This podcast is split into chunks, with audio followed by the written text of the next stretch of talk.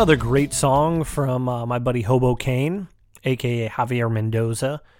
You know, check out his work. Go to hobocane.com. Go uh, check him out on Spotify. Check him out on you know just wherever you get music. Um, give him comments. You know, comments in the social media world really help those algorithms so more people can he- hear his music. But more so, go see him live. I mean, just the energy of his show is amazing such as the energy of my guest today, Matt Hodel. Matt Hodel is a tattoo artist in St. Louis, has a shop called Ragtime Tattoo, and uh, it's funny in this conversation we uh, we get philosophical right away and uh, talk a little bit about art, but uh, his energy and just just his uh, view on life is amazing.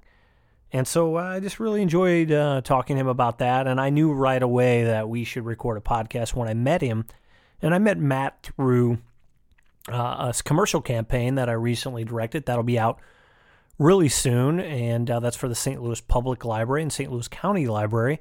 Matt was one of the subjects that they found. Uh, they liked the idea of having a tattoo artist, which I'm so glad that they did.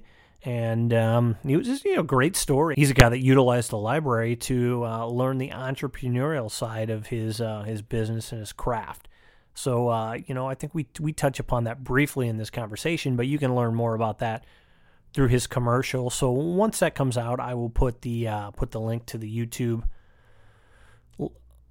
Once that comes out, I'll put the YouTube link, and you can check that out. And just uh, yeah, it's fun story. I'm so honored to uh, have told his story in a in a commercial format. So it's just a lot of fun, and can't thank my uh, crew enough for for all their work and great people. Some of who you've heard on this podcast. That's Tyson Schaffner. Check out his episode. But uh, yeah, it was just a really cool project. But um, you know, just just really good. It's just connecting these people and having these what I consider just wonderful conversations. You know, I want to thank, uh, as always, Dr. Mark Holland. Dr. Holland, you can find him on the links. First Capital Chiropractic in St. Charles. Um, he's at My St. Louis Chiropractor in North St. Louis County and just you know super positive dude. And uh, you know he's he's into these philosophical conversations as well. And uh, you know if you're having any back pain you get into a car accident uh, you want to consult with someone and find out what's going on uh, i recommend checking out dr mark holland and uh, his colleagues. Uh, you know they want to help you and they're really passionate about doing so. So find all the pertinent information on his on his business through uh, through the show links. It's probably the easiest, especially if you're listening to this in a car. We don't want you to get into a car wreck listening to the podcast and trying to write down that information and then making things worse.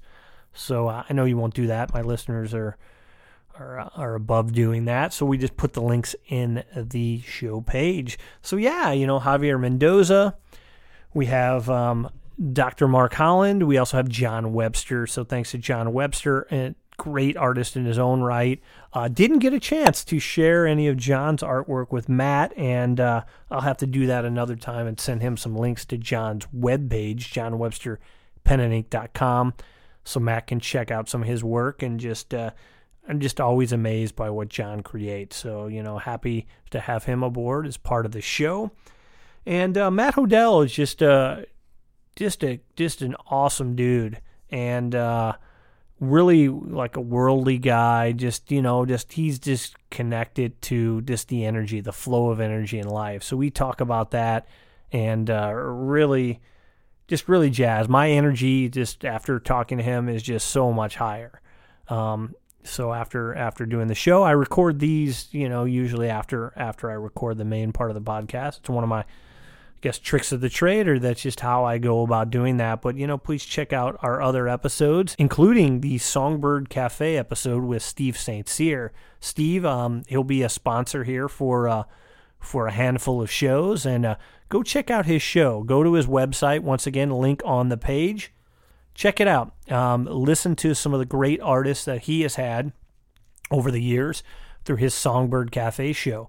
He's uh, he was a big fan of Bluebird Cafe in Nashville and has brought something to St. Louis to uh, to emulate that and is super passionate about it. And the artists are always jazzed about um, playing music in the round here in St. Louis, and uh, a lot of people from Nashville. Um, uh, he's had artists from California, so check him out. You can find Matt Hodel at matthodeltattoo.com. You can find me at kencalcaterra.com. Uh, through that, you can link to social media. I ask you if you would please go to iTunes, leave a comment about the show, uh, give it a rating. You can find it on Google Play. Um, just whatever you can do. If you enjoy the show, I would love um, just to give me some feedback and uh, and to help you know get it out there to other people. You know, one of the main reasons for for doing this show is just to capture some energy uh, of someone I've had a connection with, uh, captured this conversation, and uh, record that.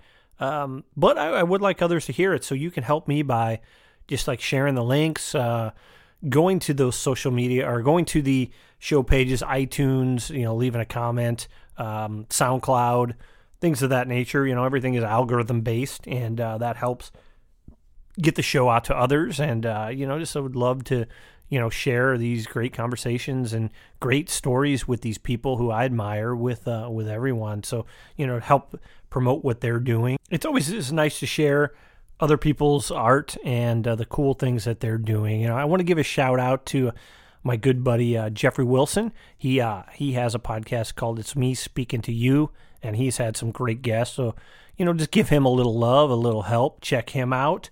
And without further ado, uh, I guess we'll just get to Matt's conversation, and I think you're really going to enjoy it. At one point, uh, you know, Matt had, uh, you know, it's cold season right now, and uh, his voice was a little strained, so we uh, we had to cut. So, um, you know, I'll put a little transition in there, and uh, that's why that happened. And we talked about, you know, making things perfect, and you know, or just talking about perfectionism and I've been there and don't want to be, so therefore, you know what? I'm not going to do anything fancy. Just put a little transition, find the point that makes sense, and uh, cut there. So yeah, that's that's why that's there, and uh, no apologies. I think you're going to enjoy the conversation regardless. Once again, I am Ken Calcaterra, kencalcaterra.com, and this is Conversations with Calcaterra. Welcome to the podcast, Matt. Oh, hello. Hey. so yeah, man, uh, I'm not like a big tattoo aficionado. But one thing, I mean, I appreciate the artwork, and I, I watched that show Ink Masters a few times. I enjoyed that. But one thing that I really liked when we hit it off, um, working on the My Card My Way commercial, was just you were just so philosophical about life.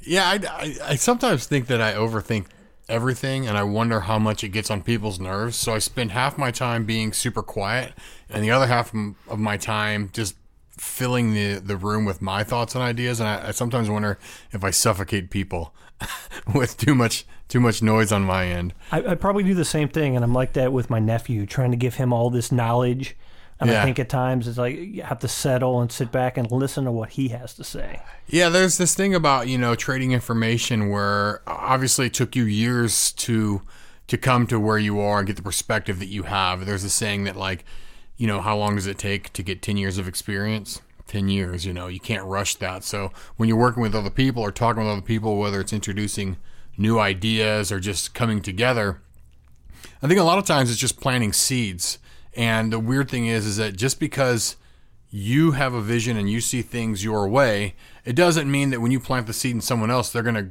grow the same tree or flower or whatever. You know, you you throw it out there, and then it's amazing what other people uh, under different circumstances, but the same idea or same intent come up with. And that's i think that's a that's a beautiful thing about like when people talk about ambition breeds ambition. It's not a matter of like cloning people to go like here's the way it should be done it's more like this energy that and I, I think that word keeps coming up more and more in my life of, of just energy and respecting yeah. it and going with it and rolling with it and not being so no stop yeah the the this is only three inches tall. It was supposed to be four inches tall, yeah. and like restraints, you know. Well, so it's funny you mentioned planting the seed. So I have to after this, I have to record an intro for another episode of the podcast, and it's with this guy Bernie Siegel, and I recorded him. It's a, a video interview that I'm putting in a podcast form because he's just amazing. Yeah, and he has this book that's uh, it's like 365 prescriptions, and it's just life you know, just cool quotes about life and things like that. Okay. And I read the one that's from today, and it's about giving yourself time to, to grow and like planting those seeds and how we're we're like plants and you need that time to grow and reflect and not always you know be moving moving moving It's just sometimes you have to just kind of turn things off for that growth. So it's amazing that when you're talking, you threw that out there that I just read that about an hour ago. Yeah, tune into tune into things like that, and they pop up everywhere. It's like the Baader Meinhof syndrome. Once you start to tune in, then you see it everywhere. Um, yeah, that's Yeah, and it's just funny because I was thinking about you know one of one of the things that shows people that are passionate about what they do, but I think a lot of times it's more like the philosophical nature, and it gets on that like kind of spiritual realm or that energy. So I mean, it's just like I start off, I throw one thing about tattoos, and now we're already off to the philosophical. yeah, because aspect. tattooing is an in-game thing. It's just one form of energy. It's just one Yeah. form of doing something, and and you know, I think when we talked about throwing a seed out there, just to keep on that line of thought for a second, there's a gestation period that happens anytime you get a new idea. And I know myself, it's so funny. It's like I want people to understand what I'm saying quickly, right? But if someone throws a new idea at me, my I've got a my my, my I, I'm in my own way, and I, I, I I sometimes like hurry up and go, no, no, no, that's not how we should do it. Like, cause I already have a vision, and and so I'm a victim of my own of what I don't like about other people when I throw a new idea out there. I'm first to be like, no, let's that doesn't sound right. I so in my personal world, I, I just need to be more receptive. I, a, I think that's my difficult thing right there. And I think I've been there too. And now what I'm trying to do is is get those ideas in the early gestation point for a project. Like with the whole My Card My Way campaign, it was I had my guys, you know, a great team, and it was like, all right, throw some things out now because sometimes if I think about something so long, then it, it really shapes in there, and then that's kind of the way. So now I'm looking with collaborations, uh, like let's start early with this before I really get, I guess, married or fall in love with an idea, which, you know, can be good or bad. But when you get that vision in your head and you've had it there so long, it's kind of hard to make those adjustments. I think getting married to an idea is like trying to capture unicorns. You know, you you have an idea and you have a vision and you chase it and you. And I, I think the the better idea is to plant like twenty things. Mm-hmm. Plant five things. Twenty might be too many. But I always have five or six projects going on at once, and to tell you the truth, most of them don't have any. They never get to a point of fruition. But it's, it doesn't mean I don't learn something from planting all those projects. Yeah. And you know, the whole point of us sitting down together is that uh, we both recognize the importance of popping our own bubbles and hearing someone else's voice yeah. instead of our own. Totally. You know, And and it's cool. And looking at that, and just like last night, I was hanging out with my nephew, and one of his projects for scouts, he has to watch a movie for the citizenship and the community badge. And one of the movies was Forrest Gump. Mm-hmm. So I watched that with him, and it was interesting. Some of the questions that he had. can I just say? I quote that movie daily, and it's been out for like 20 years. What's your What's your favorite quote? She got the cancer and died on a Tuesday. I mean, this is so brilliant, and it was amazing the questions he had and some of the just just the thoughts that that spurred. And so I, I was teaching him about just like like philosophy and things of that nature, and how I'm looking at that movie a whole different way because of a question he had asked. And what was so cool about it was he had asked something like at one point, um, the, cab driver asked Jenny like, well, "Where are you running to?" I she, I'm not running. And then I thought he asked, "Well, why did she say that?" And I'm thinking like the whole you you look at where Forrest is basically in the present. So his running is something that's really positive. It's in the moment, and that's just his life. Where Jenny is running away from the past, and then essentially Lieutenant Dan, his fear is the future because he was supposed to die on the battlefield. That was his destiny. He, He's living unwritten. exactly, Yeah, yeah, yeah. and that's that's super fearful. oh you yeah, know, so- that is no doubt. It's funny you. I, I just thought about this. I don't know why I haven't thought about this before, but I think there's something to be said about like uh, Voltaire, in the book Voltaire, where it's the same idea. The guy keeps just stumbling through life and coming up with life stories. And Forrest Gump is like totally the spoon-fed version for people who don't actually want to read, you know. but it still it still has something. Like, I, and I wonder if like does it make it any less relevant because it's such such a campy kind of movie? But you're right. You can keep watching it and pulling things. Yeah. I think that's what's cool about life. I think life is just a series of moments and transitions that uh, gain perspective and and being able to reread a book, being able to rewatch a movie, and as you get to new points in your life and you start to understand what appreciation and acceptance is in your life, then you can go back and revisit and, and pull out of that. I mean, I definitely don't. I, I didn't pull any of that deeper side of Forrest Gump out when I watched it. What that movie came out like ninety three or 94, yeah, best Yeah. picture that year. Yeah, it was awesome, and it was, but yeah, I mean, total. uh, And I, and here's the thing about relevance is like so when you do work when you produce and that's you have this energy and we put it out there like what are you doing stuff that's relevant or you that has retention or are you doing stuff that's poppy and bubblegummy and only mm-hmm. for today i mean i i always kind of like as i blog and as i do podcasts i try to come up with topics that are archival quality yeah. you can listen to at any point in time and they're and the, the genius part of it is they're not my ideas you know i'm just i'm restating what I've read in a language that I understand, and I hope that the other common people can understand the message too. Because I don't know, you, you, you, I got intimidated with the college atmosphere. I got intimidated by big, big, big people. You mm-hmm. know, people that just had a, had a air about them, and I, I was I didn't have a self esteem to stand next to them or hold a conversation with mm-hmm. them. It felt like, for lack of better words, it always felt like a pissing contest when you're when you're around people who are so like elitist almost. It mm. felt elitist. It might not even been real. It might have been my own like yeah, self esteem or whatever. Yeah, yeah. But I always think that there's so many good people out there that have have have blocked themselves from being the person they were meant to be because they shut it down before before they have a chance to, to finish anything or or they even start. You know what I mean? Like, like yeah, think, like, yeah. like how many people do you have? A, what is your life? Your life is you waking up in the morning and figuring out how to make a project work, right? Yeah, essentially, yeah, in life, yeah, or the day, how to make that day work. Do you know how many people cannot do that? You know, I've had problems at times. Some days I wake up and I'm like, "What the hell?" and I just can't focus. Sure, but but you do it and you do it again and yeah. you and you slowly learn and you navigate a world that is pretty much like there's no script for it, mm-hmm. you know. And um, well, I yeah, I think more people can do that. They just get scared.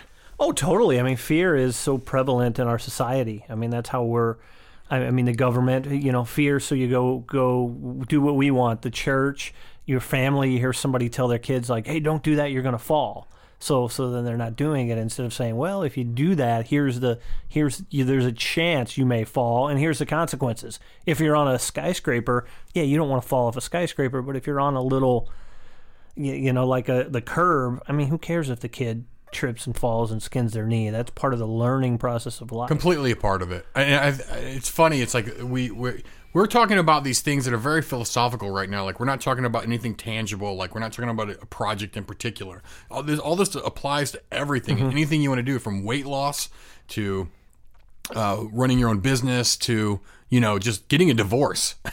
you know, like the idea that everyone you have this little box and then you're supposed to be happy because it could be worse you know, like that's that's your barometer. Is that you let you let great you let good stand in the way of great.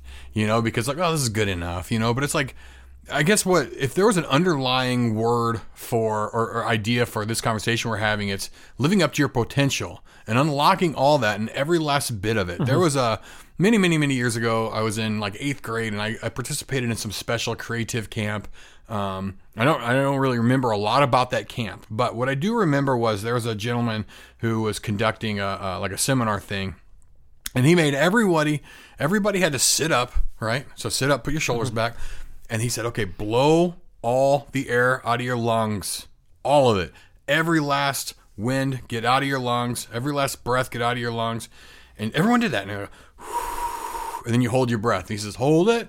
Hold it. And he goes, now blow a straw and everybody was able to blow one last little bit of a straw of breath out, even though they had thought they were done, mm-hmm. you know? And that right there, the people who recognize that that's possible, they're the ones that, that succeed um, and maybe not by definition of succeed like they are the ones with mansions, but they're the ones that live up to closer to their yeah. potential than the people that just they give up. They, they live just, a fulfilling life, you know, yeah. and that can be different. You, you, know, there's different definitions of that for everyone. Sure, and that's why I, I struggle at times where I'm comparing myself to others, and when I do that, it's just I'm a wreck. So it's just like no, I have to live my path and just be you know, be happy and where I'm at. And make adjustments, of course, but um, and, and, I think one thing you said before we started rolling, uh, you know, I agree. Yeah, you have to live up to those, you know, your greatest expectations to, um, you know, have a high level of excellence and, and not perfect things where you know, I find when we try to perfect things, that those are the times when I don't even get started because it's like, oh, this is not a perfect situation, and that's just messed up. So it's just like I don't even look at that with this podcast. All right, maybe a little off, but it's something real. It's this moment that we're capturing. So and that to me, I want it to sound good. I have some nice mics, Yeah. but you know, I'm not worried about it being necessarily perfect. Yeah, yeah. It, what is perfect? I mean, if you go into like the old, uh, uh, like the Muslim world says that only Allah can be perfect, so you shouldn't be absolutely perfect. And if you're, you know, the, I think it was, I- I'm gonna screw this up. I think it was the Hopi Indians or one of the one. Uh, screw it, screwed it up. Um, anyway, they would they would always leave a string open on their blanket because nothing's allowed to be perfect. And so it's some there's something beautiful about that imperfection. Like even like when you walk up and you see vinyl lettering that's like this is 100% die cut from this printer and it's absolutely perfect for your window. It has no personality anymore. Yeah. You know, where if- if you see someone who hand paints it and one letter's a little bit smaller than the other letter, it shows personality. It's it's it's inviting that way, you know. And perfection's like a it's a it's a, almost a demon at, at a certain point, you know. Yeah. It's like the, the best work of your life will not be recognized as the best work of your life until l- later, until you have the perspective to even appreciate what you did. So so trying to con, con, concoct the perfect like you know that the the TV shows or um you know how on TV kind of they portray they like artists are whimsical and they wear berets and they think too much, you know. But like, ah, this is gonna be my masterpiece. That's not. Nobody says this is going to be my masterpiece. Everyone looks back and it's like, you know what? It was that moment that I realized, you know, whatever. So take the pressure off.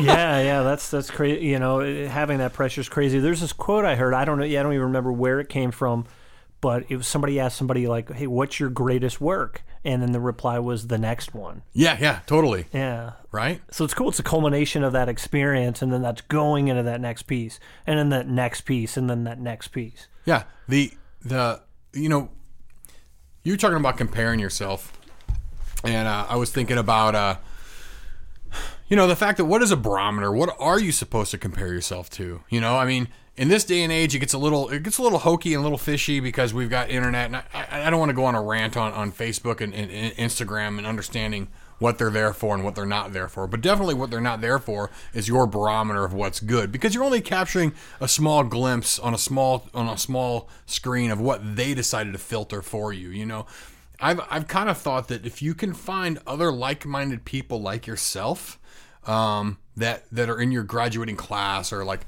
okay we both graduated from college at the same time. We both got into this industry at the same time. For me it's tattooing find that group of people and build a correspondence with them and that's your barometer right there because you guys kind of have the same flat line like comparing yourself to a guy that's been doing it for 40 years i mean come on man you're just setting yourself up to be bummed out every day and, and be upset you know that guy wasn't like that forever or girl But. I, I, but I think in our, our society, it's something I never learned. I thought coming out of the gate and coming out of college that okay, my work has to be this, mm-hmm. and you know, to get there at the time, the technology wasn't as accessible as is today, and that I wasn't hitting that mark. But I kept striving for it, striving for it, so I'd get better and better. But uh, that was just one of those things that, uh, like talking about apprenticing. I wish somebody would said, you know what, find somewhere to, to apprentice, find some director you like, and see if there's the opportunity to work under them for a couple of years. yeah And, and you did know, you did you have that I did not. Okay. I didn't. I really didn't have have many mentors, so I just always figured Oh, it out yeah. on my own. Which you know, I mean, there's something to be said about that.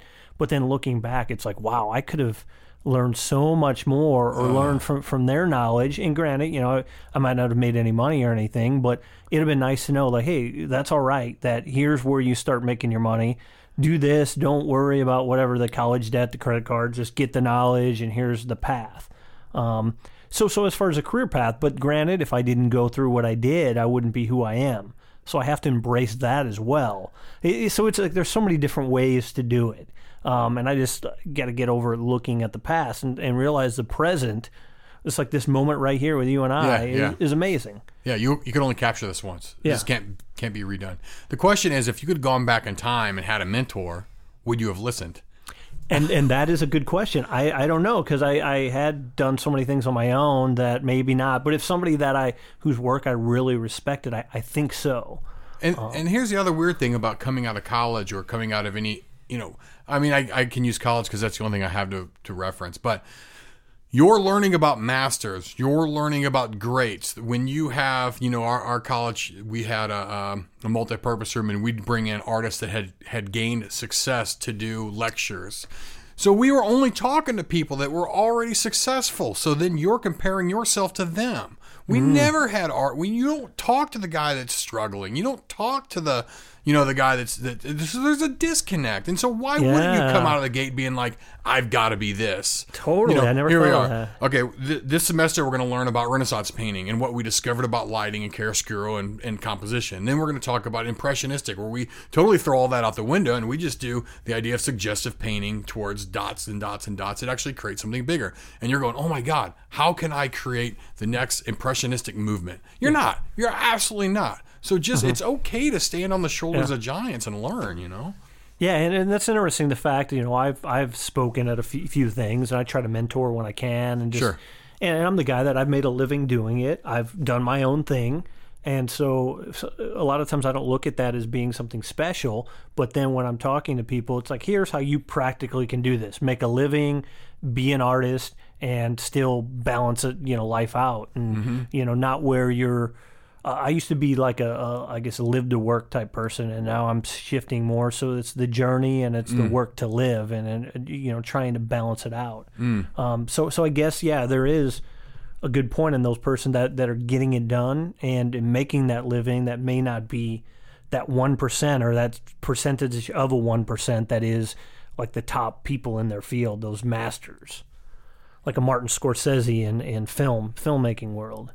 Yeah. What What do you want? Write it down. Yeah. Just write it down. And you know, one, one this, is a, this is a quote I use all the time.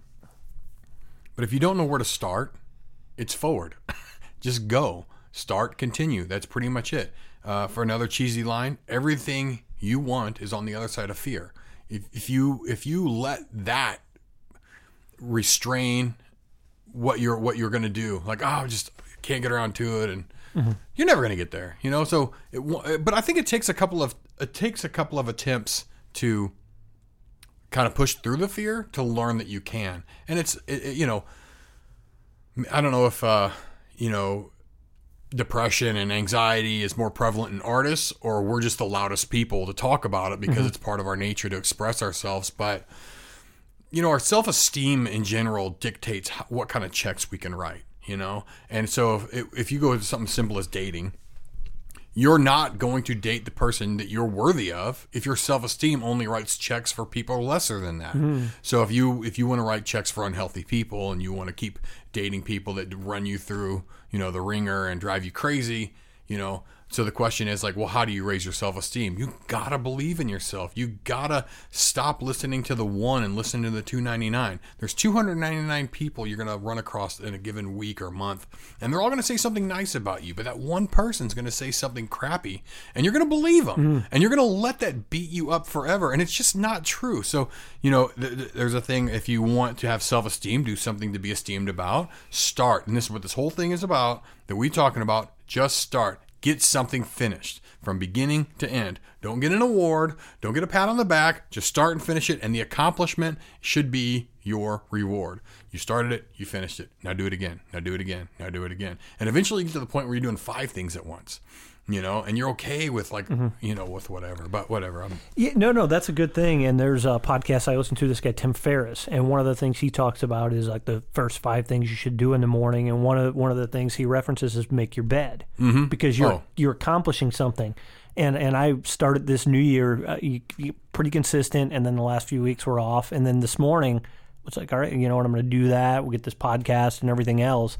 And uh, it's amazing how that simple thing, how it can change how you feel about the day and the momentum of getting something done. I mean, even though today I've accomplished, I felt a lot, but there was a lot of things I wasn't planning on doing. So it was certain calls and things like that. Uh, in the past, I think I would have beat myself up a little bit at, um, yeah, I haven't yet hit all the things on my list, but you know what? I, I feel pretty good about it. And sometimes you just have to let go. And Yeah. then you know, all right, no big deadlines, so all right, I'll just refocus and then and then hammer those out. So it's a, kind of more so just like flowing with it all. And just giving your, you know, we, we tend to load too much and we're not realistic with time. Yeah, I'm totally not realistic with time. I'm trying to do too much. The funny thing about making the bed is I've, I've actually told this to other people in reference to, to learning about money. Um, and I won't go on a huge tangent about that, but the idea is, is that, okay, you're always broke. The average American, I think 47% has less than $400 in their bank account. Uh, most people are in debt of some form or another. But, but the bottom line is, is people don't know how to handle money, and so they think that like like well, how do I how do I start having some type of financial security? Not be rich, but some type of financial security. So when bad things happen, you have the money to pay for. Um, and I, I would say this like, well, if you can't in, do a ritual like making your bed, then you're not going to be able to do a, a ritual like understanding how to save, pay yourself first, you know, stop buying all the silly things in life, see money differently than what you see it now. But it is those little things. I, I we talked about this the other day when we had lunch. There's rituals and there's routines.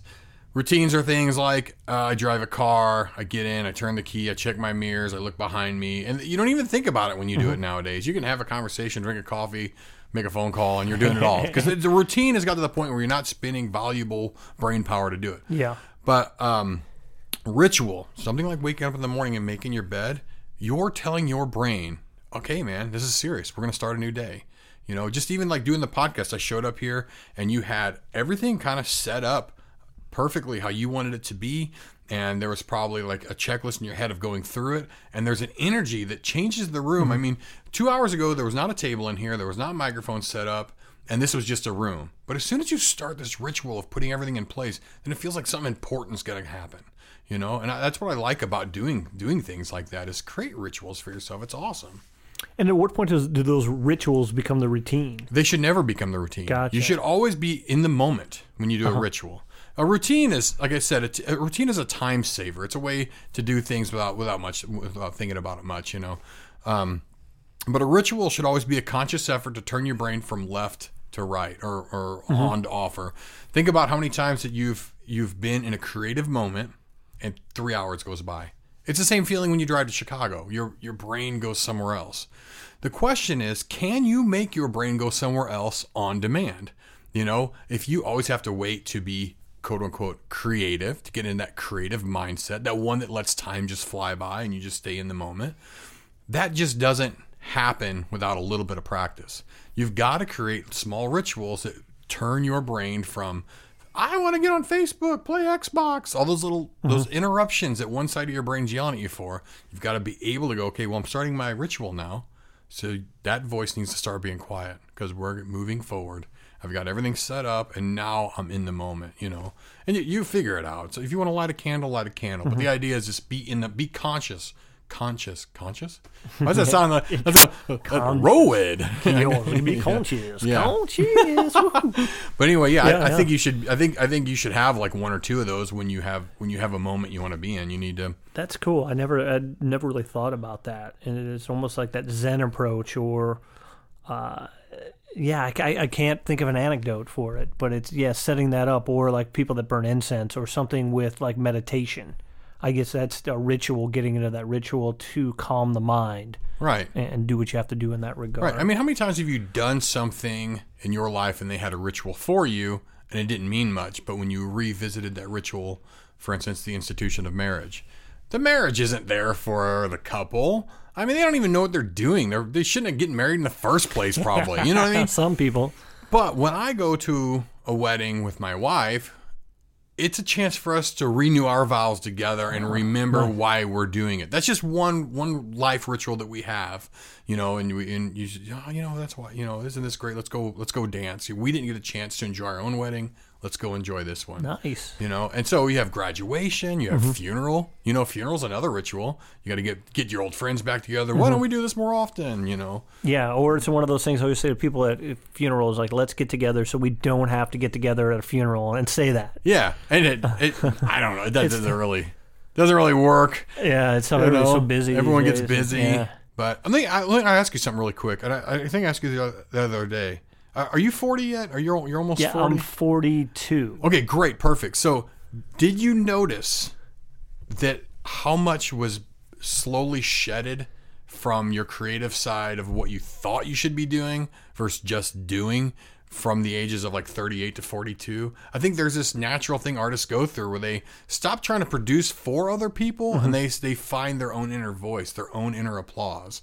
That, that was my case. I was just throwing it out there, seeing if you went through something like that. Yeah, I'm still looking at it. Yeah, I- I guess I don't know. I go back and forth. I, I haven't quite got to that point. Yeah, I've always been one, I guess, to say here's these things I want to do, but then at one point, just to, I guess, have a connection with others.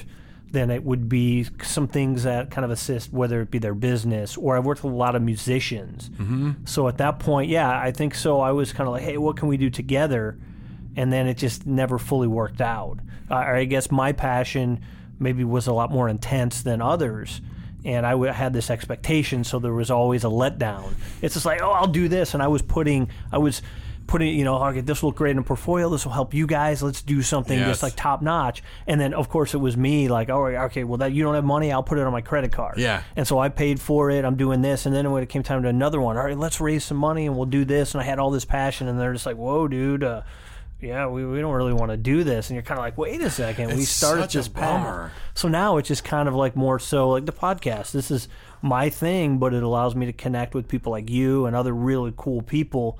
And I'm jazzed about just chatting about these cool things and life experiences and whatnot. So it's like, I don't know, is this ever going to be something huge? Who cares? You know, it's capturing this moment that, that we'll always have, or if we want our kids to listen to it or whoever else. It's like, if, if people listen to it, great. If not, we, we had this thing and we will listen to it maybe 20 years from now and go, wow, that was pretty freaking cool. Or yeah, this is this is like almost replacing journal, like journaling. Oh, yeah. you know. Yeah, and so when you go back and listen to an old podcast you did, you're like, I don't even remember.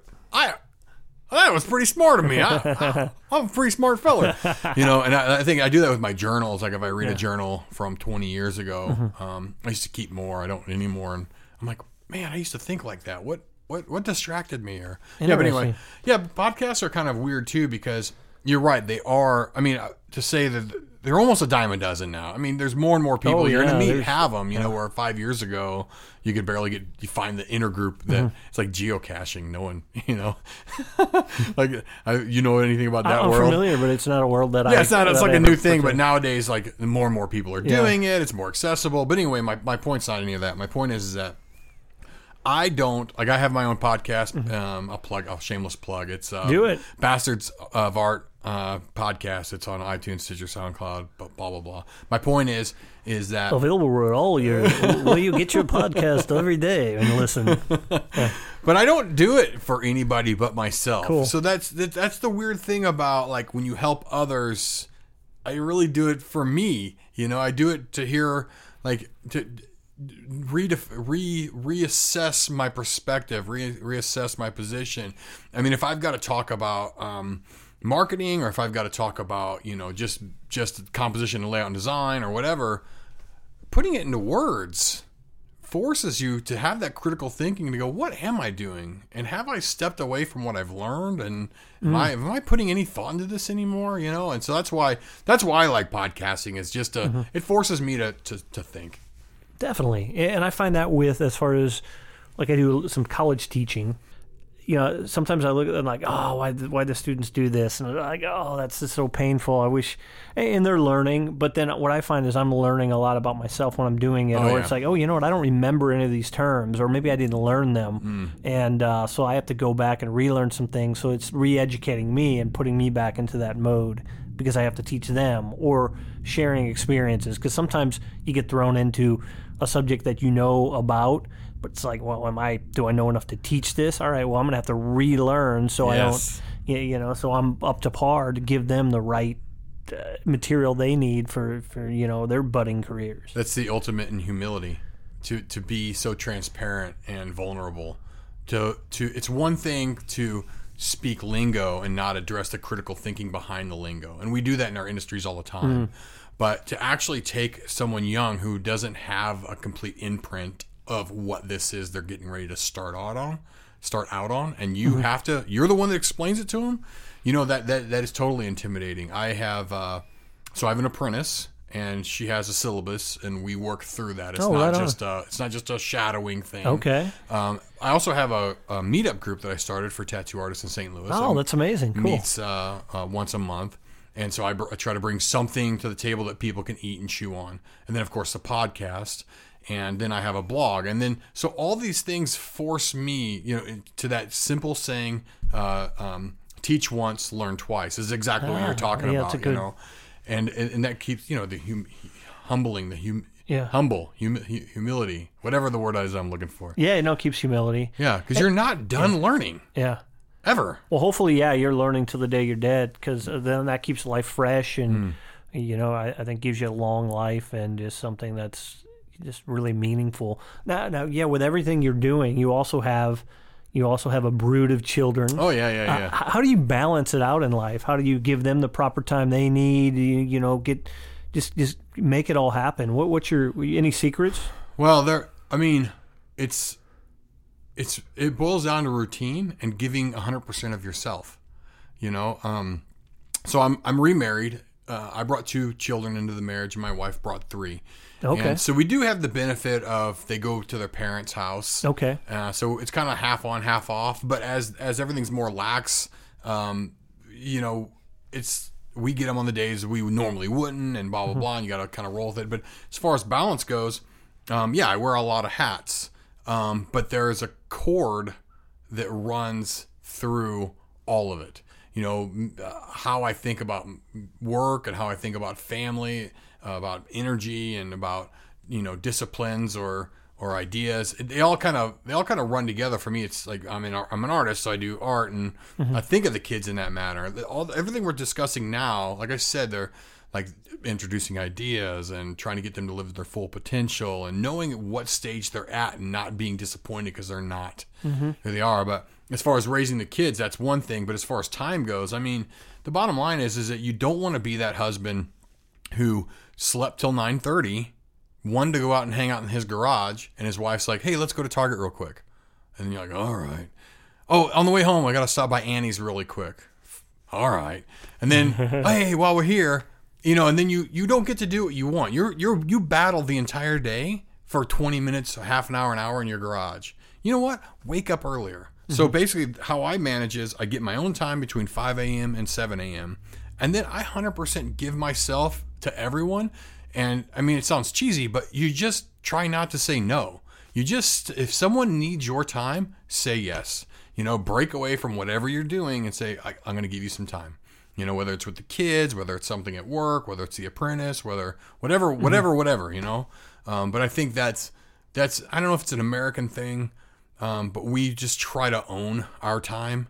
You know, it's it's it's in, it's in our brain that our time is our time and our time is money and our time is important and it's hogwash. Hmm. You know, I mean, it, the social fabric is that we give if we give enough of ourselves away, it comes back in the form of energy somehow. Mm-hmm. You yeah. know, I mean, that's how I met you. Just saying yes. I mean, someone Nice. called me Yeah, wanted to do a commercial for the library. I'm like, yeah, sure, I'll go do it and and say yes. Someone asks you to do something, say yes. Just try it. That's you know? interesting. So how, how did that come about anyhow? Because I never heard how they. I did you respond to something or somebody? I mean, it's a you? little bit longer story. There's a, a lady named Jen who's pretty awesome, and um, she was trying to put together a tattoo kind of board, uh, open discussion, panel board type Oh, thing. okay. And that was like a year or two ago. I can't remember when.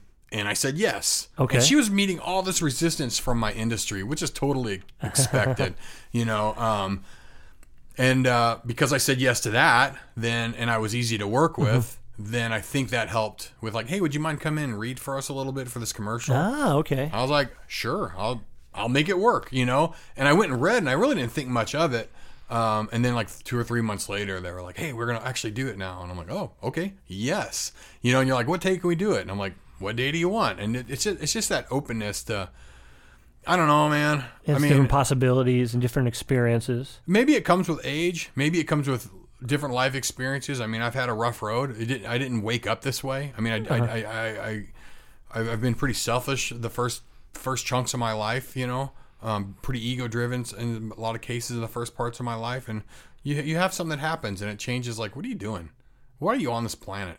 You know, I mean, you you're born and you, and you die. And you get to fill the middle with whatever you want. And if you do it selfishly, then what are you going to end up with at the end of it? But if you give yourself away, it, it there's nothing negative that's going to happen ever. There's no negative side effects for saying yes, right? I Yeah, can't think I think one. at some point, uh, um, you know, I struggle with that because I've always, yeah, been that. Or, yes, do a lot of things. Mm-hmm. If somebody needs some help, I'm happy to do it, and I, I feel a charge from that.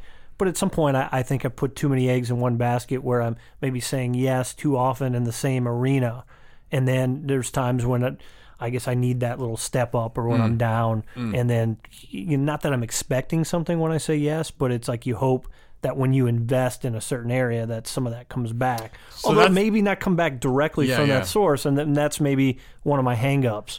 Um, No, I, I. I think that's you know we like monetary gain, we like pub- public Mm-hmm. publicity gain, we like marketing gain, we like these gains. We like to think that my time is worth something, so if I'm going to do this, it's going to come back on me. The problem is it's not measurable always. Mm-hmm. Sure, of course. And so, like I was the same way. Like I'm going to go work with this person, and and then I will be more well known in this arena. sure, yeah, And it doesn't. It didn't work like that for me. Yeah. And uh, and uh, yeah, I just. I mean, I'm not perfect just because I I talk so like Mother Teresa ish on this podcast doesn't mean I do that every day. You're always having to check yourself.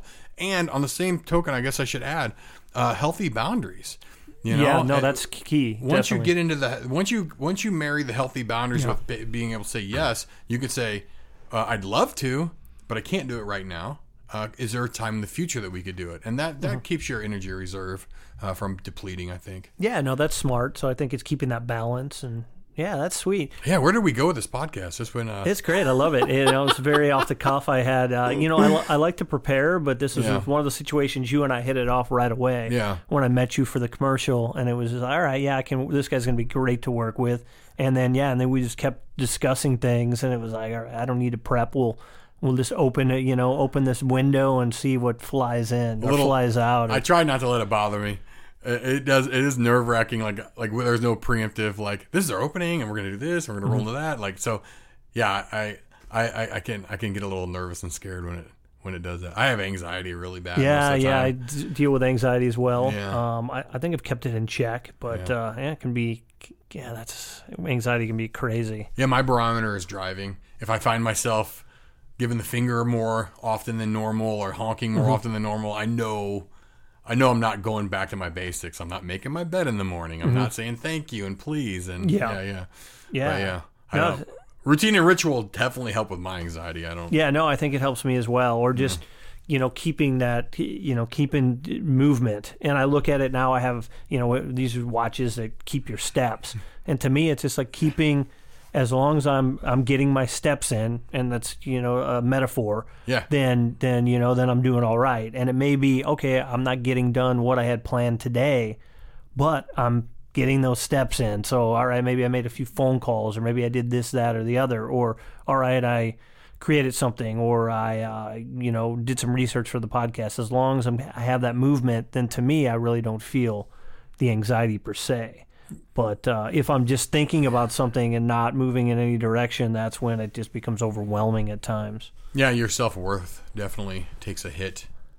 You know, you know, no, nobody wants to see four days go by and just like then the fifth day comes and someone's like, "Hey, is, is that done yet?" And you're like, "Oh, I totally screwed up my." Yeah, when you have deadlines, but sometimes you need to take Yeah. those, uh, you know, a couple of those days and maybe reset and reflect where it's not so much. All right, hey, I have to like, like you had said to me, um, take a like a cleanse from social media, Oh yeah, yeah, which I've somewhat been there. yeah. Um, not I haven't fully just completely separated, but just by stepping away from it, it's just you know a little different. I think I've, um, I don't know. I think maybe I've had some growth from that, or I, I think uh, my nephew asked me the other day, like, "Hey, can I use your phone? I want to. I'm bored." And it's like, "Yeah, man, being bored is good every now and then. Just reflect on, I guess, what happened today, or you know, what's, you, you know, just, just silence. You know, ha- enjoy some silence and just." Yeah, Yeah, I'm probably one of those nerds that actually enjoys sitting in the DMV. Because when you, it's like a moment where the my only job is to sit and wait. You know, where you're constantly moving. It's kind of nice just to be like, all right, I got my number, and I'm just gonna sit here and read a book or doodle or whatever. Yeah, So, nice, nice. yeah, sitting still is definitely the the counter of that, you know. And I think the balance is the word that we're that we're that we're. I think you started off talking about balance, and that's it. It's not one of everything. It's it's just you know learning and and and going a little to the left, a little to the right, and figuring out you know, the bottom line is how do you keep your energy pure and uh, and strong and and not you know not not not not just be a bag of wind that doesn't get anything done. You know. Yeah, yeah. Now, when when did you um when did you start your art career? Have you always been an artist? I guess so. It's kind of weird. That's a self title, right? Like, so that's always been awkward to me. Um, but yeah, I mean, I drew forever. That was my thing. My, uh, I don't know if it's circumstance or genes, but um, where I grew up, we, we lived on the other side of a busy highway. So all the kids at school, they got to do all this after school stuff together, like ride bikes and play, um, you know, baseball. And I get to hear about it every day, the next day, about what happened the night before. And, uh, you know what it, good bad or indifferent my mother had a short leash on me um, about what she wanted me to go do and i wasn't i definitely was not allowed to cross the interstate so i spent a lot of time in my room just doodling and drawing and it was like you know that was my escape you know um, and i enjoyed that and i enjoyed you know that visual language of trying to express myself i mean it got shut down a couple of times um, people misunderstood what I was trying to do or whatever. And so I started kind of keeping my drawings to myself for for a long time. But I knew that was my um I knew that was what I was going to do. I just didn't know how to make it work. It's funny, my dad, uh, he was an architect. Just retired recently, but he did a lot of work for May Company, which owned Famous-Barr, Oh, yeah, and Venture, and everything. And there's uh, the Famous-Barr building downtown St. Louis on the like the 11th floor. They had the art department. And you remember those old Macs that first came out? They're basically boxes. Oh, sorry. Uh-huh. No worries. um, and uh, he's like, "You got to go to college, son." And I was like, "I draw pictures. How are they going to teach me how to draw pictures?" We went up there, and there was five artists. Yeah. Right. My dad gave me a personal tour because he knew the guy that owned the building, and blah blah blah. Okay. And uh, and the five artists had all dropped out of college, and all the people who had degrees were in another room. There's about a hundred of them, and they were moving around pictures in Photoshop uh-huh. and Illustrator or whatever they were using at the time to put these guys' drawings into magazines and news publications. So they were compositing, basically. Yeah, yeah, whatever. But they just told me a story. They and those guys looked at me and they're like, "Go to college if you want, but as soon as you get a portfolio, go to work." You know, and it totally like threw what my dad was trying to enforce with me out the window. But it definitely gave me my my you know my motivation that I didn't need these credentials to be called an artist. You mm-hmm. know, and then from there it was just like. I would I would just hang out with people that I wanted to be, and I would reverse engineer their careers and find myself on the, on a path like that. You know, and that's what I did. I mean, I don't mm-hmm. I don't know. Like being an artist, I'm also I'm a lowbrow artist. You know, I'm not a refined artist. I understand how composition, light, tone. I understand how these things work and what they do to the cognitive mind to tell to tell a visual story. But I'm never going to be on a museum wall. I'm just not. You know, I'm not as refined. I don't have, you know, that. I don't. I, I also don't have like. I guess if I was broke, like if I had no money, no no no skill set like I do now, and I had to get back to like I've got to eat. You know, maybe that would force me to spend all night long on a studio and produce work that people would want to buy. I don't know. I don't know how that side of the things mm-hmm. works. So it's kind of weird, like being a quote unquote artist. You know, I, I still, th- I think I still have this idea from college that artists were smarter than me, and I just don't think I'm that smart and that that like thoughtful. You know, they're they're like they do paintings that mean things, and I do paintings because I want to. I basically want to make fun of you without making fun of you, you know, and that's that's kind of And how does one make fun of someone without making fun of someone? Well, that's the jest, right? You do you do something, you know, and that, that's kind of like what R. Crumb does and stuff, you know. Um, Oh, You just you just kind of you do it in a way that kind of pokes fun. You know, I do I do illustrations that just kind of joke. I had one. I've only had one of my illustrations go viral, and that was uh, uh, it was a it was a bunch of people in line, and the composition had the first four figures most prominent, and then you could see the line snake, and uh, there obviously is a really long line, and there was this big muscle-headed guy, and he had uh, a tribal armband, and he looked like a big muscle-headed guy who would wear a tribal armband. But then there was these hipsters behind him with coffee and beards, and they had 13s all over them. And in our industry, like all the hip people get the number 13 tattooed on them because there's a like a half price like tattoo day, like Friday the 13th is a thing. oh yeah. You know, so they pay thirteen dollars to get a thirteen tattoo. Okay. and they're covered in them, and they, they don't realize like how they're just like this dude who got the tribal. That, that tattoo means no more to them than that. And they're and they're making fun of this guy, and it says can you believe this guy and his tribal? Jeez. and uh, I get so every Friday the thirteenth that pops back up somewhere on social Okay, media and all someone right. tags me in it. But that's just my way of like making fun of like my even my industry of like, what are you guys doing? Like you're selling yourself out for thirteen dollars? Give me a break. Like would you ever take a job for literally probably 120% less. I don't know if that's possible, but 90% less than what you would normally pay just to like, you know, just for fun. You know, I'm not going to take a job for 90% less just for fun. you know, I've, I've, if I want to do something just for fun, I'd organize like a kickball party or something. Oh you yeah, know? yeah, and I think I've done that before. I've taken things for less, or done things that maybe it wasn't in my heart, or you know, there's this quote: "If it's not an immediate yes, then it's a no." Yeah. I'm reading this book on essentialism. Um, it was it was, it was quite interesting, and so I'm looking at that a little more consciously.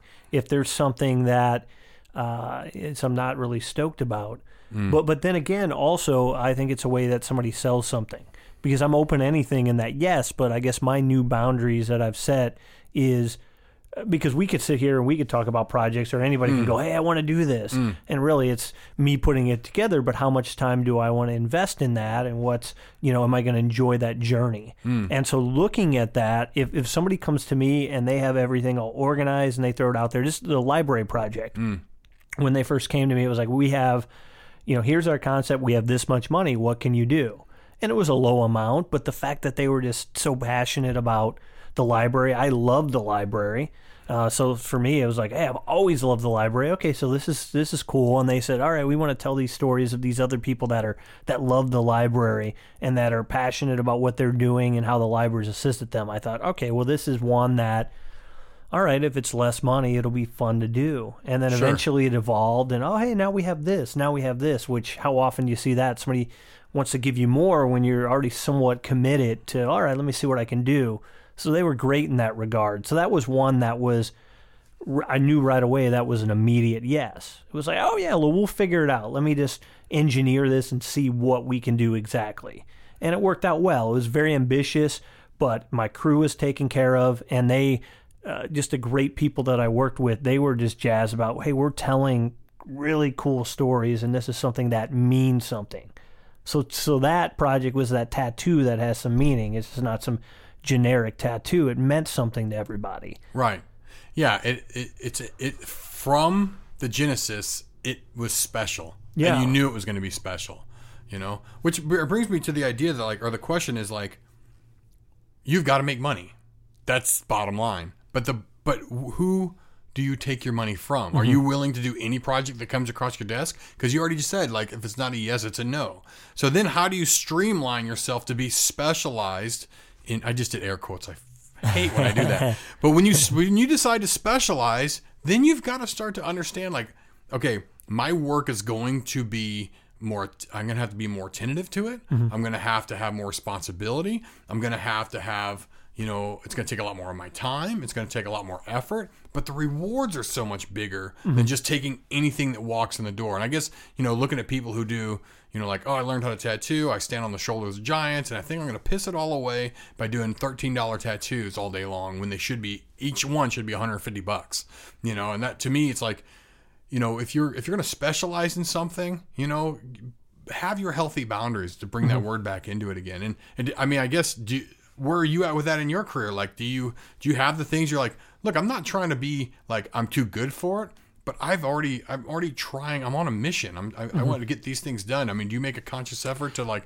i want to do this i want to this you said tell stories you know Yeah, I'm, I'm getting to that point. The types of stories or who, who the clients are. So the, the library project w- was a good one, or something else where uh, I think you know when you talk to somebody and you can pick up that energy. To, to me, it's about that energy. Once again, recycling that. Um, or it's just something I feel good about, um, and it's something where it evolves. And it may start out where it's something that seems like, oh yeah, this is just for money. But I think I always put a little bit of myself in there, or it's developing that connection with those people, and then and then it's that energy from that connection and then you're creating something cool and it may not be oh hey this isn't uh, this movie that millions of people are going to want to see but it's that piece that those people are really stoked about showing and really excited about sharing that and then people in that niche are also you know just jazzed about seeing it Um, so yeah, I'm still kind of figuring out what those projects are Well, and at what to turn down, and At that point, money's a Where to- byproduct. yeah, Because you're talking about the passion of doing it. Yeah. And you're trying to find people who, if they had the means, they do their own damn commercial, you know? But they don't. So they've got to come to you. And you mm-hmm. recognize, like, well, I, I recognize your passion, so I'm going to help you out, you know? And we'll, we'll worry about the money, but we'll make it work, you know? And that's when, that's when I think you finally cross over into the energy of not just being like a,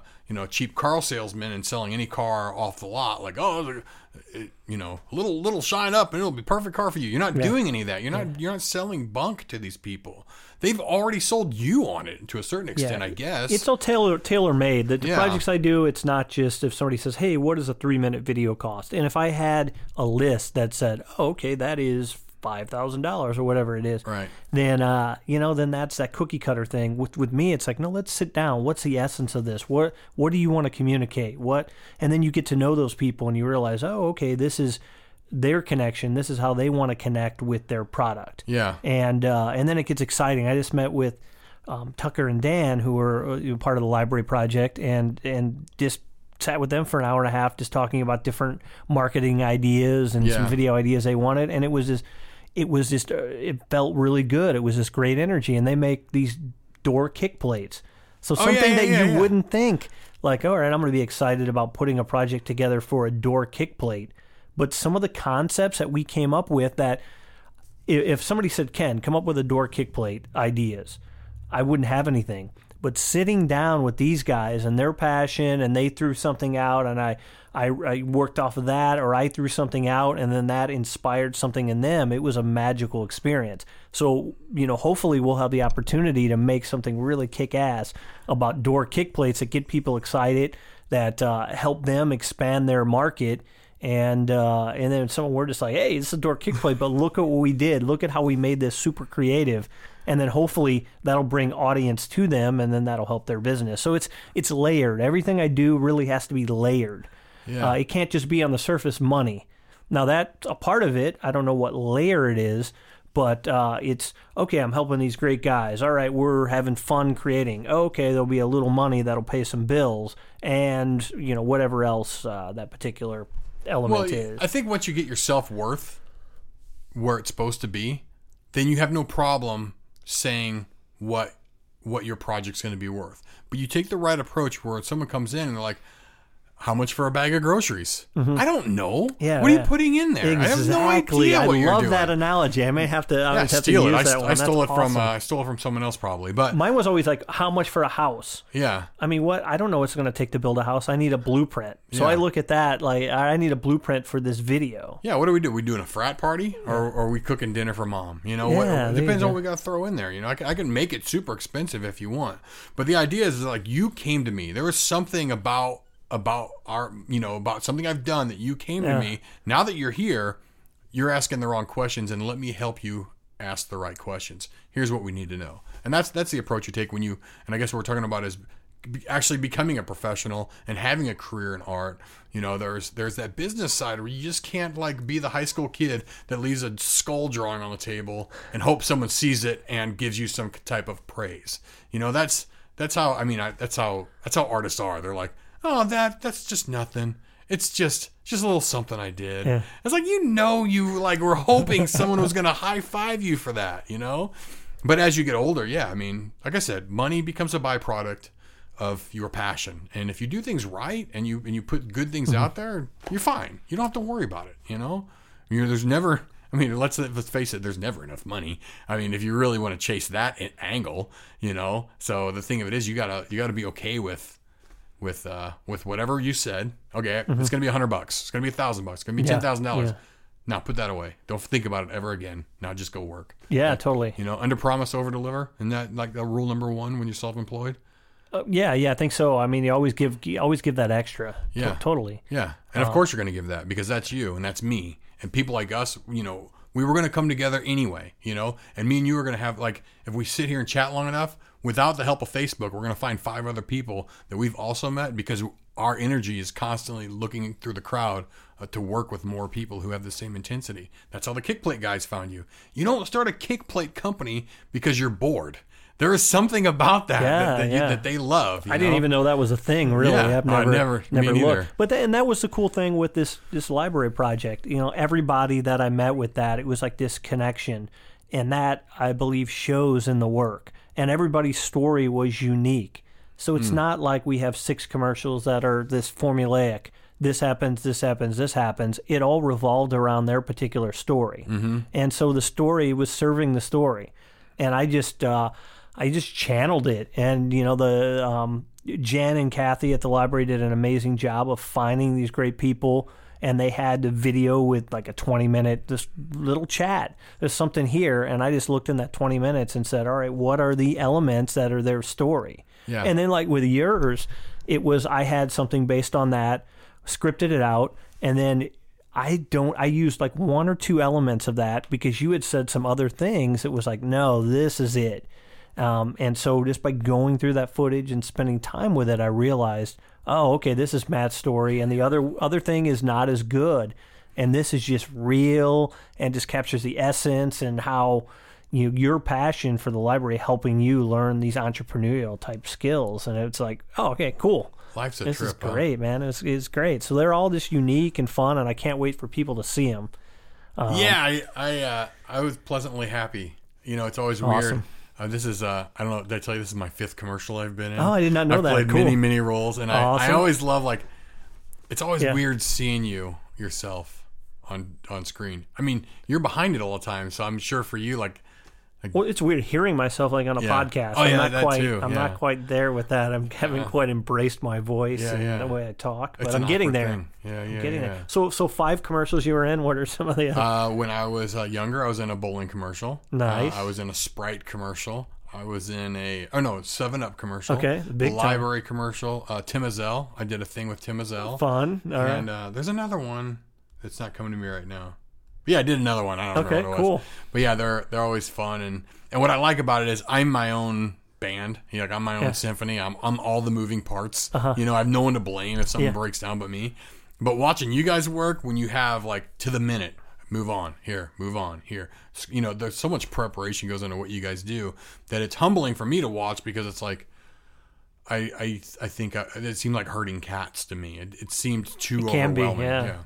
So I apologize. I I know initially you asked me to come on the podcast because I I tattoo and that's fun to talk about, and we didn't really touch on on it that much. Uh, but I- mean, I, like I was saying before, I think tattooing is just a small part of my story. I think that I could have been a sign painter. I could have been a welder. I could have been anything. It just happens to be that that was what attracted me, um, and I thought I could use these tools to uh, connect with people and tell my story. But when it comes down to tattooing, I mean, there's over the last few years, there's been a split between the culture aspect and the industry aspect of it. And uh, I, you know, I definitely hang on toward the culture aspect of it, and I could rant about how the industry side of it is kind of like, you know, taking it away from the idea that you're a shaman and you're there to help people in their journey. And I try to tell people stories as well. I'm, I'm the middleman. If they could tattoo themselves, they would, but they can't. so I help them do it in a manner that visually tells the story. And I use this in my in my uh, when I when I meet a new client. I say, you know, drawing pictures is just like any other language. You have to know where to put the commas, and I can do that. And my my generic go to is the time to eat, grandma. Time to eat, comma, grandma. You know, and when you draw a picture, I just make sure that it's legible and that people can. They don't have to ask you what is it. You know, and that's that's what I as, as a specialist in tattooing. That's what I deliver. I help you tell a story. You know, and um, and I, and I, like I said, I, you could get into tattooing, and all those conversations have, have kind of been done to a certain extent if you've watched Ink Master and you've watched all that stuff. But the idea is, you know, is that above tattooing, we're artists and we're people, and we're a part of something bigger than ourselves. And if you don't recognize that, then you're you're always going to be a little disappointed in whatever endeavor you take off on. You know, like like to bring it back to the beginning, you can't leave college expecting to be Picasso. You know, you have to go through that entire journey. And that's the greatest thing about being alive, you know, is just going through and it's it, trying to prepare for the unexpected, you know, and what attitude are you going to take that goes along with that? And if you listen to go back and listen to the stuff we talked about today, those are your tools. It's just have a positive outlook, you know, be willing, um, be open minded, you know, that's I don't know. That's there's really not big secrets to life. I don't. I really don't think that there is. The older I get. Yeah, and that's cool. And taking that experience and put it in, in there. But I mean, looking back, and we'll we'll just finish up on on a couple of questions. Yeah. I, I mean, where what do you define as t- success to be? What's your personal definition of that? Man, I, that's a big pause. I don't know. Um, I don't know what success is. All I know is that there's a good feeling uh, when you crawl into a warm bed and everything feels okay and uh, everything's at your fingertips and you have a glass of milk and you have a remote control and the heat's at the right temperature and everything just feels okay, you know? And so being an entrepreneur and being self-employed and owning a business, you know, um, my idea of success is how often can I feel okay, you know, and feel, you know, because I mean, money that comes and goes. I've lost at least one or two fortunes in my life. You know, I've already gone through a marriage, you know, and I'm on my second, you know, so I'm not very good at being married. I'm not, you know, I was not awesome with money, you know, and so I can't count on these barometers of like, you know, who's got the who's got the bigger this and who's got the you know more expensive that. I mean, that's for me. It's how I guess I guess if I sit and think about it, how helpful have I been to the generation behind me? And that's can I put myself in a position where I can help them? You know, and that's that's success to me. Because if I if I've learned enough in my journey that that I can turn around and help the next person go six feet further than me, then that's the cooler part. I'm not tattooing. I'm not art. I'm a link in the chain. So success to me is that when I'm done, whatever whatever that definition of done is, whether it's through death or through retirement or whatever, when I'm done, did I help the next person go a little bit farther? And I think that that right there is as I'm getting towards the I mean I'm 22 years into my career, I might have 10 more left in me. Um, you know, so in the next 10 years, that's what I'm concentrating on is turning around and going, okay, who's next? Let me help. Let me help you. I think that's it for me. I mean, money, whatever. We can blow that so easy. That's that's everyone should know by now that that's that's that's stupid, you know. Um, but yeah, big cars, whatever. You know, just get yourself a plethora of good people. Yeah. Ambition breeds ambition, and uh, learn how to turn around to the guy behind you and not use your ego, but you know, use a helping hand. And I I think that's how you can go home at night and just be like, oh man, I did it. You were talking earlier about your things you did today, and you could now you can rest tonight. You know. Yeah, yeah. And that's how I, I want to be able to rest at night. I don't want to go to bed going, did I short this person? Did I, you know, did I do bad? I want to go to bed with a clear conscience. You know. Yeah, there's a quote I heard recently. We'll end on this, but is uh, I guess there. Oh, now now I'm totally botching it, but it was, it was something along the lines of uh, I, I guess the difference of a great man and great deeds, and essentially, I think the great deeds make you a great man when that's what, what you're doing versus like being known or what would you rather be known for being a great man or doing great things Yeah. uh, something along those lines. But yeah, I think that's in essence what you're talking about doing those things and then those culminations.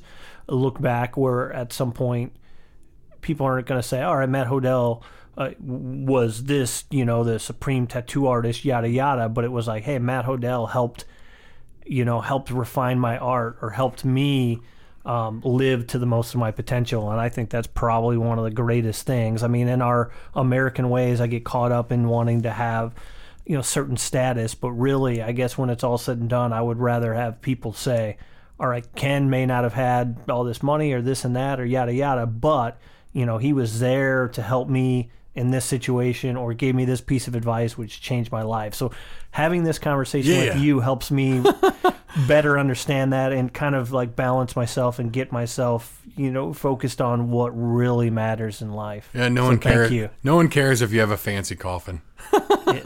That's a good Nobody quote. cares, We'll end on know? that. No one cares if you have a fancy coffin unless maybe it's a kiss coffin. Yeah. Rock. All Thank right. you so much, Thanks, Matt. Ken.